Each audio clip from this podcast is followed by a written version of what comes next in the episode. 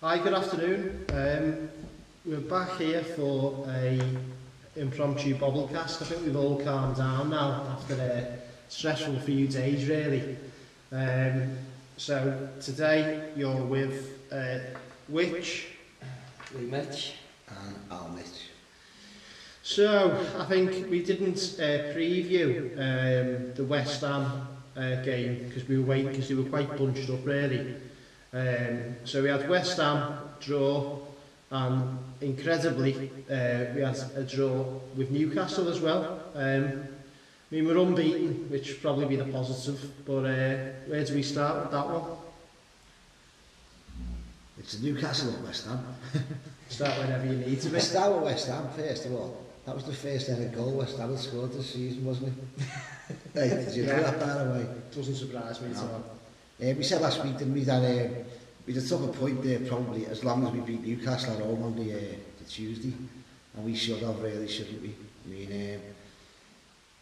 that's all I'm going to say about West Ham, okay, because we got what we went for. But the Newcastle, we should really be talking about a real sparkling performance and a great win.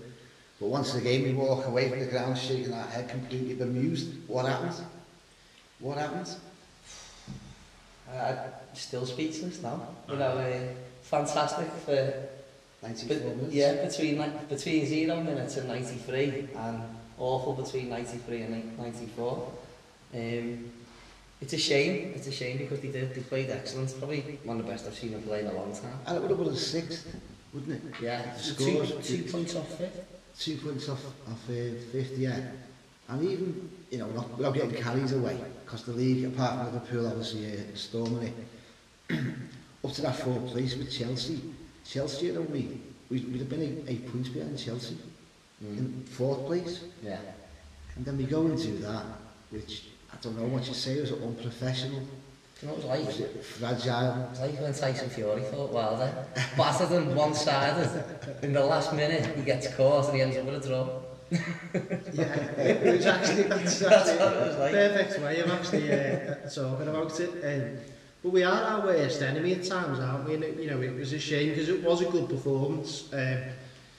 I think, you know, obviously certain things were falling down on and it's not um, a new thing. I think uh, West Ham, we were guilty giving silly, naive free kicks. Mm -hmm pretty much West Ham and Newcastle were both coming um, to play off at big centre forwards. Uh, Haller in the case of West Ham and Newcastle in the case of Jolington. Uh, and obviously the lump in the centre arse forward at the end. But we knew what we were going to face. So one thing you don't want to be giving them is too many set pieces or corners. Mm -hmm. And we are still employing this over marking thing, aren't we? That, that's it with Newcastle especially. They only looked at English from set pieces. I think me and you looked on, I think it was 65 minutes, and they hadn't had a shot on target.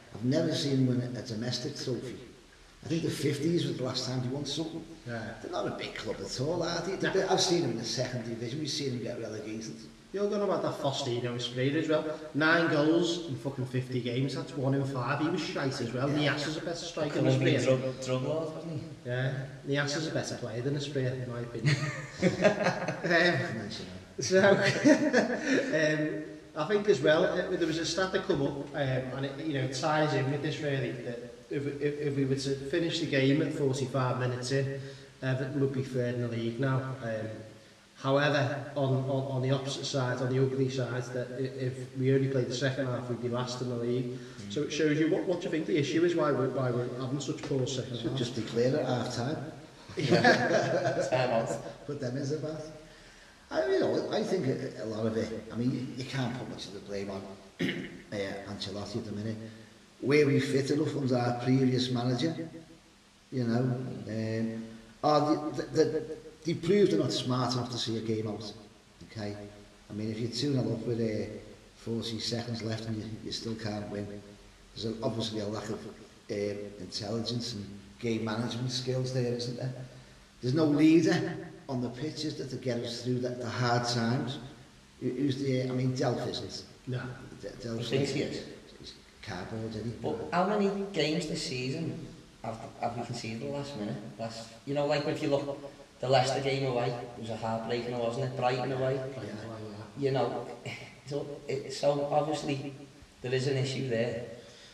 I think it's what, I mean, what else said there? We need a centre half who can mm. wear the captain's armbands and fucking get them by the scruff of the neck and see them through that last 10 minutes of the game. And you know what it's like, you, we've all been there on the football field, and, you know, there's games where you will come under pressure in that last 10 minutes, but you manage to, to dig in, and it's when your big players um, stand out, and I don't think we've got any of them big characters, big players in the side. No,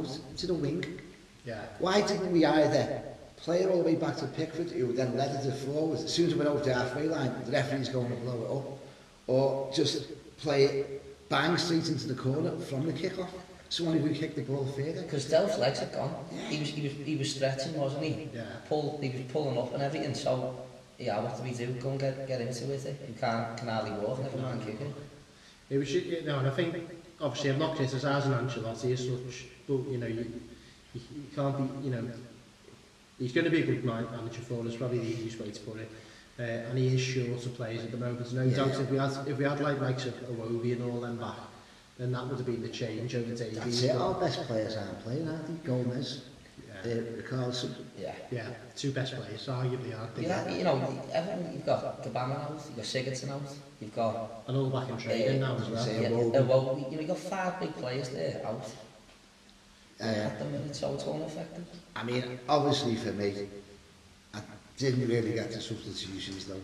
I mean, I understand if we had have been playing the weekend, um, or if they were in the game, but they weren't in the game at all and it upset our sheep more than anything. Yeah. I still, you know how much I go on about bringing Seamus Coleman on for me, shouldn't be getting picked for Everton. Um, I don't like Sadibi at right midfield. I like him at right back, but he can't play right midfield. Yeah. Right away, that went upside. My argument against that, if you're going to do that, I'd have brought Baines on at left back, push Digny into left midfield, and not put Davis at left midfield. I mean, that made us disjointed. I yeah. thought Yeah, definitely. You know, so what's the difference in doing that? Baines is a far better player than Coleman. Yeah, in my opinion. Far more intelligent as well, isn't he? Yeah, and you keep, you know, I, again, I just thought, I didn't agree with that. I didn't agree with, why was Bernard taken off? Other than, he wasn't injured. He's only played half a game on the West Ham game, hasn't he? I don't no. think he took our two best players off. Um, Moise Keane and Bernard. Yeah. Worth mentioning Moise Keane as well. Um,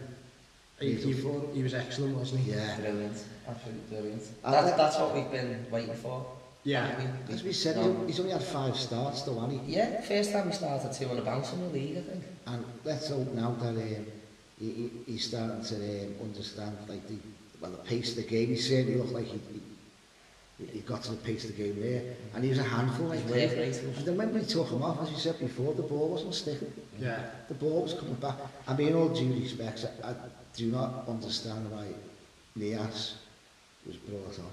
Yeah. Okay, I don't see what there was in that. Why wouldn't we put a youngster on instead?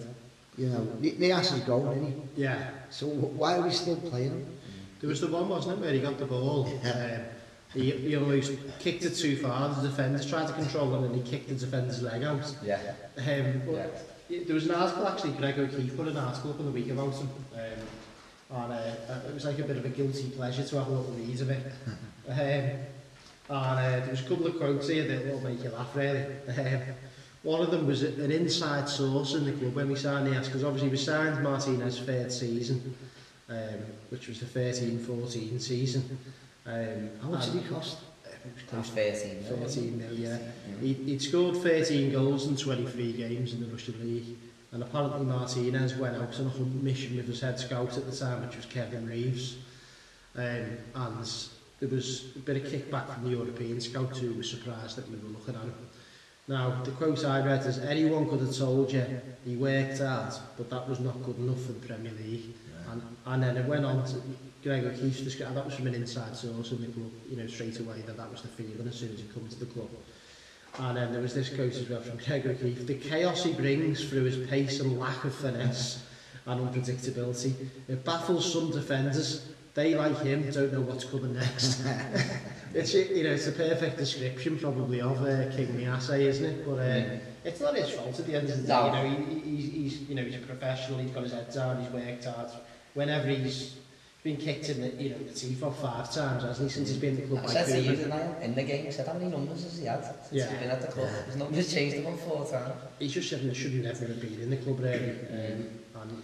we didn't really have any of that. Funny, uh, bizarrely enough, that was before Mashiri came in, so it was almost directly just before, so before we even had any money to spend, and we were splashing out 13.5 million on the ass. Incredible, really. Yeah. But uh, yeah, now I think it was the wrong sub, like you say, Al. Um,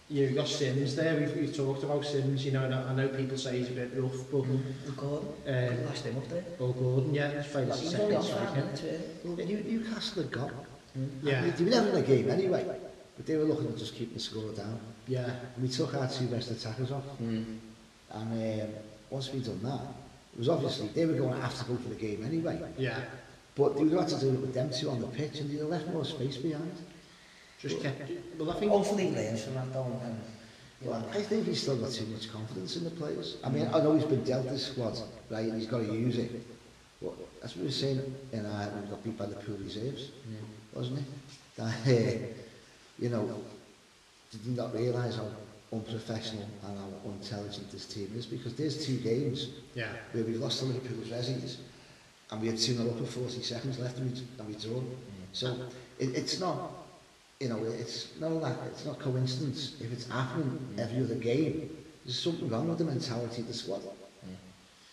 This is one for you to put pitch out there, right?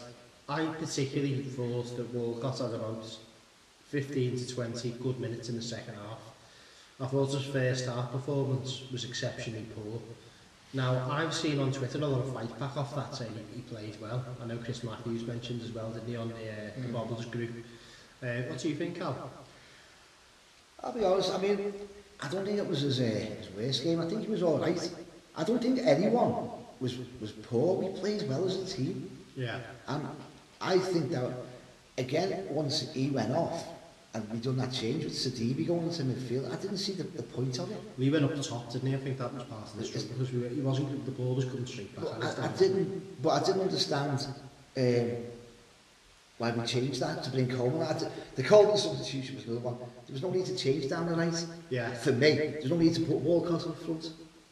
That's what I left. I just left it. Yeah. Because I think we were answered by three or four goals there. And you want to make your changes, make the last five on the clock. Down. At the time, when I watched the, the highlights back, there was a few he did actually create, wasn't there? Yeah, he made a header. Um, the little move he done for Bernard, he put him in. Yeah. So at the game, because we were really set, I couldn't really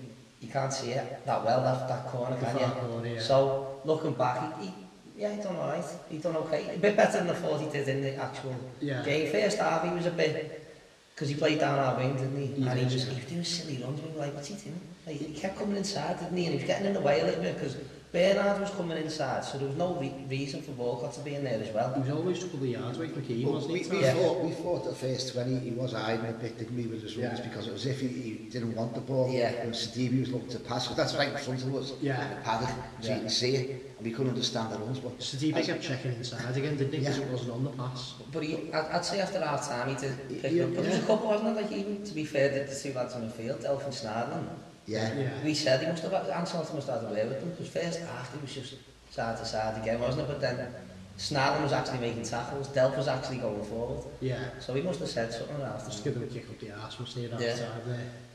Um, want to mention as well, fucking Andy Hinchcliffe's been out again.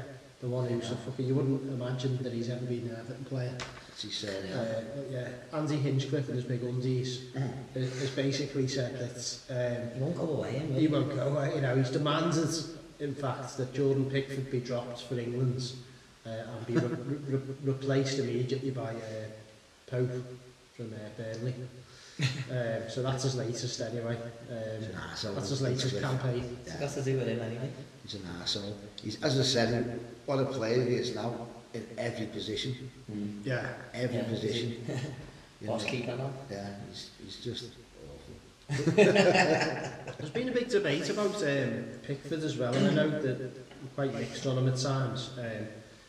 certainly online, there's a lot of people jumped on some of the statistics that are being shown up. I've kind of argued back a little bit. Um, I think he should be better. You know what I mean? He is young for the goalkeeper. That, you know, he knew that we were buying a developing keeper as opposed to a Schmeichel. I mean, you know, we talked about this a few times. The stat that I still see is that he's got the second most clean sheet in 2019. And this season, he's got the second most clean sheet in his job to keep the ball off the net.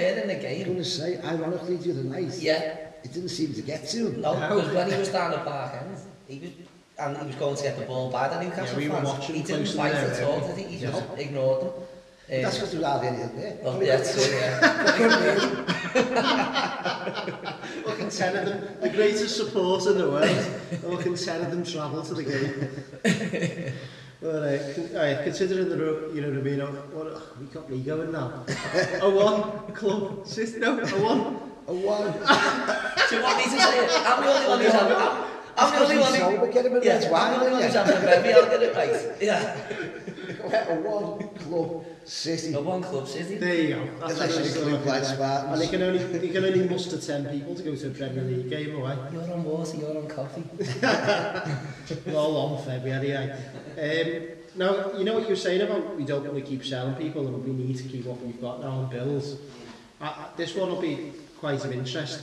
Recently, Brands have spoke about having a 23-man squad Uh, he's obviously, since he's been at the club, I think 70 players have gone in and out of the club. Um, and this is quite, when you look at this, I think it's quite impressive. So at the moment at the club, 25 and under, we've got Jordan Pickford,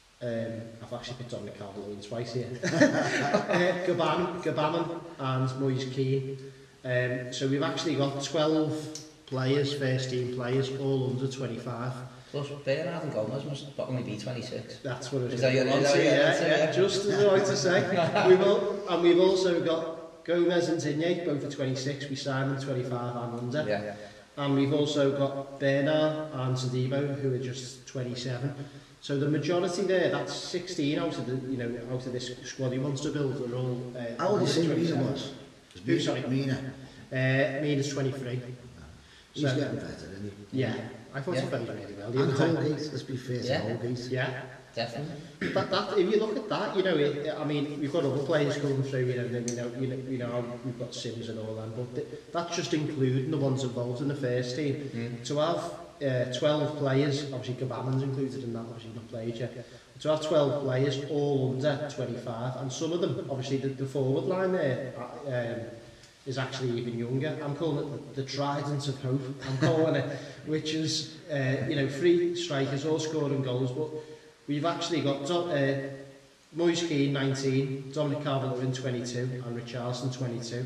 And just while I'm on the, the staff point of view as well,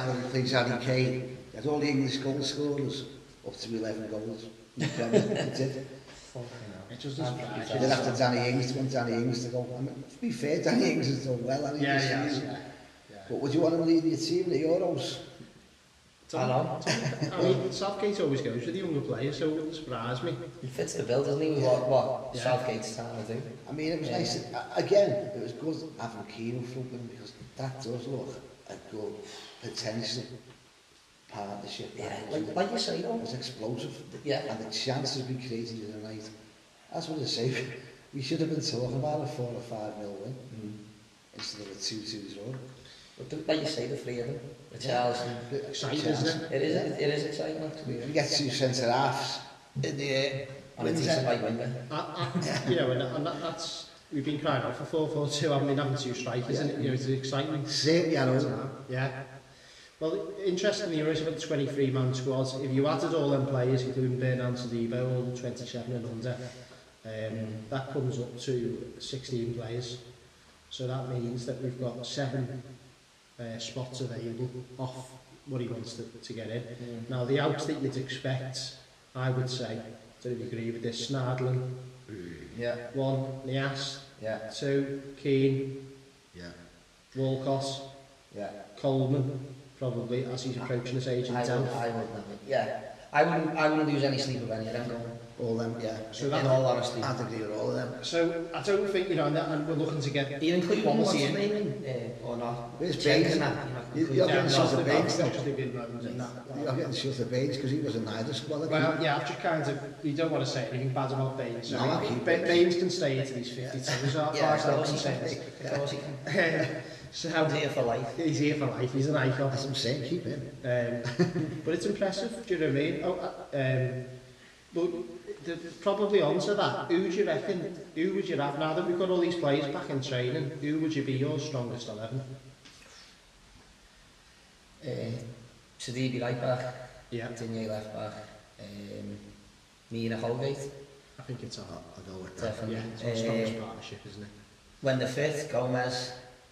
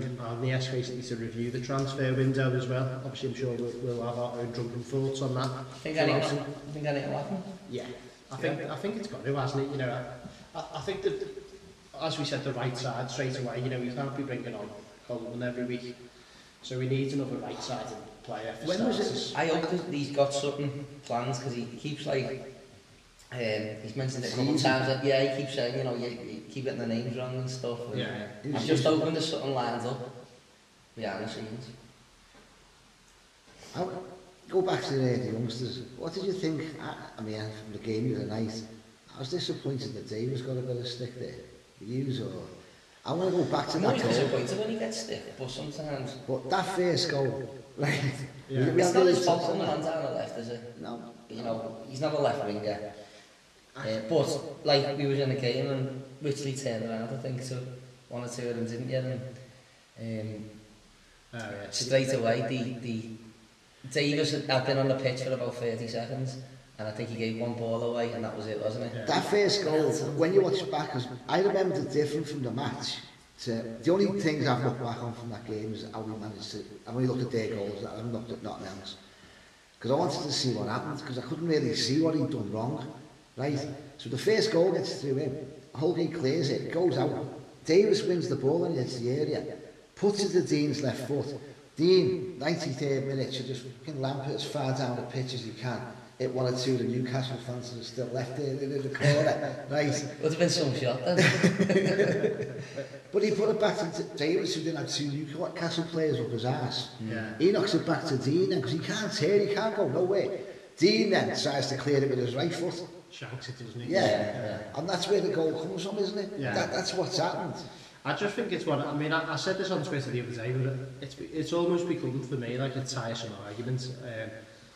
Obviously, we've stick we we continue continue well, to stick up for Davies, but the, it's, the, the homegrown lads, yeah. you've got him.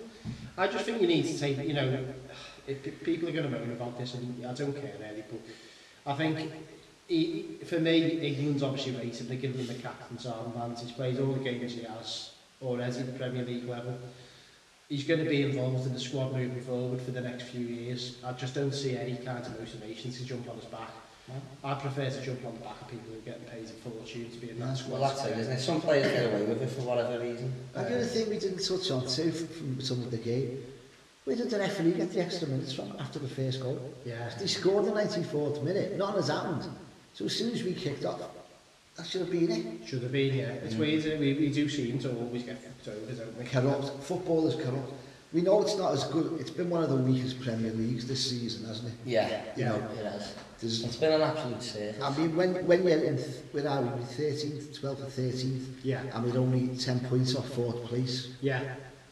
Now, that shows you what a weak league it is. Four points, sorry, four points off fifth. But yeah, 10 points. 10 point, yeah, sorry, 10 points off eight, the Champions League. Yeah. And wasn't four, four, four points. points. And yeah. we should barely have been two points off fifth. Yeah. Shouldn't we? And we've been different haven't we, this season? We have. Um,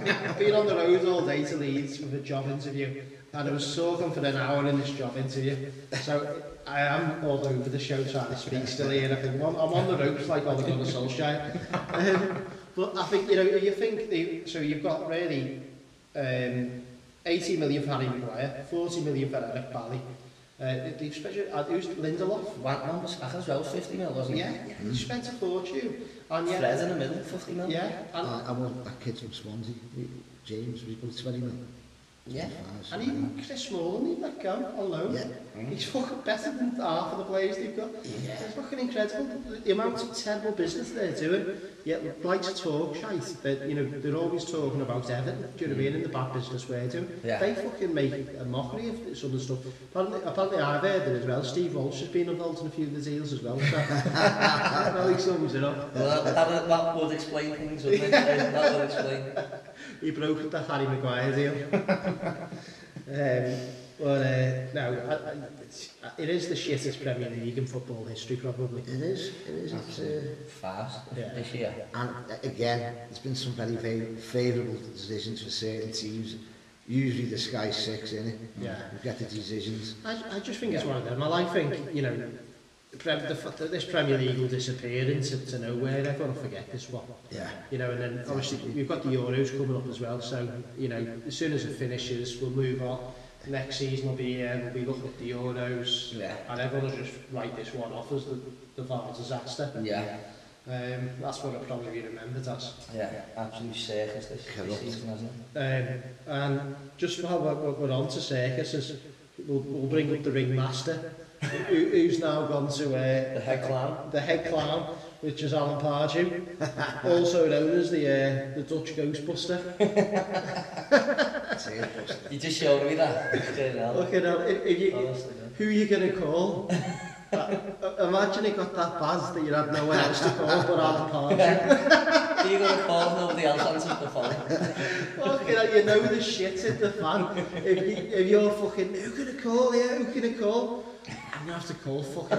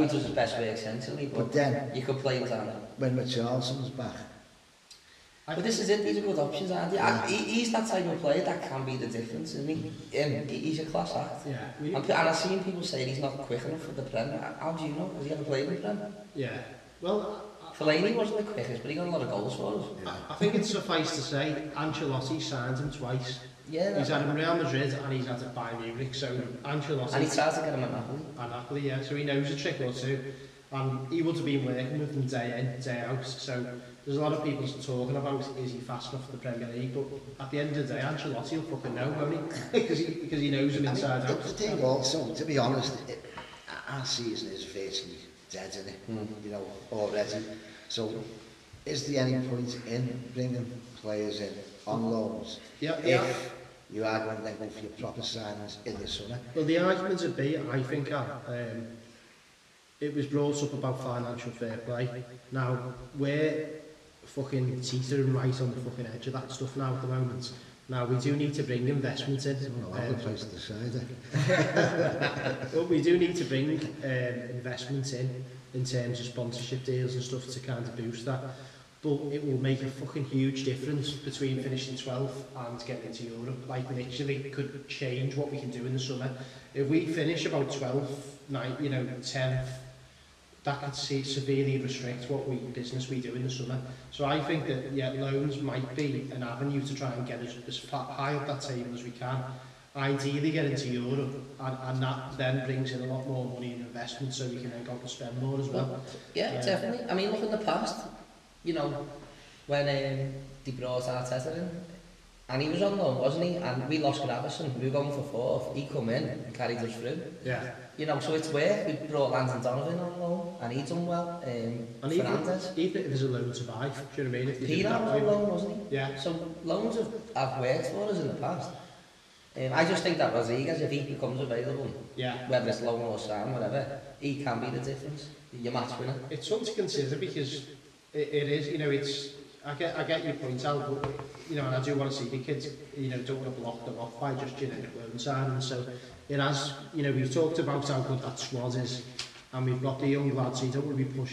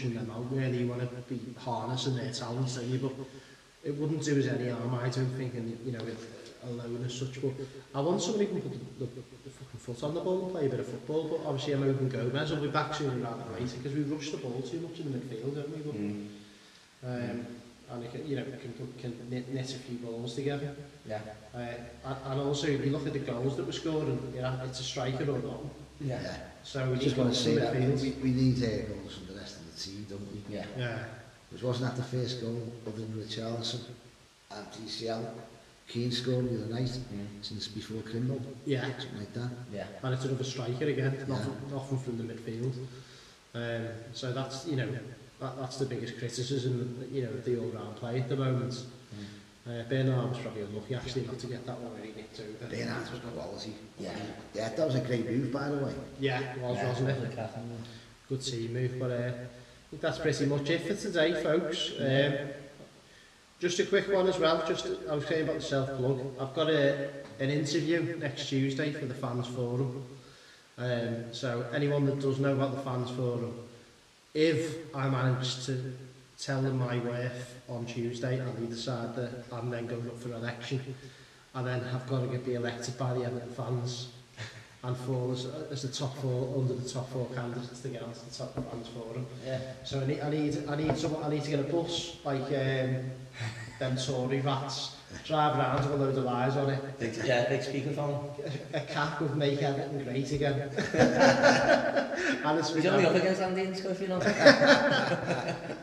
uh, I'm, I'm open, you know, some people have already given us some nice messages to support online. You know, Alan Myers, Greg O'Keefe, uh, and Roger Dubertate uh, sent a message saying, you know, nice words. So I, I hope anyone that does listen will, will get behind if it do, if it do get a position where they can go, because I'm not a yes man, as you probably can tell by these podcasts. I do like to make a difference. Um, and, you know, I will be open and transparent about any kind of um,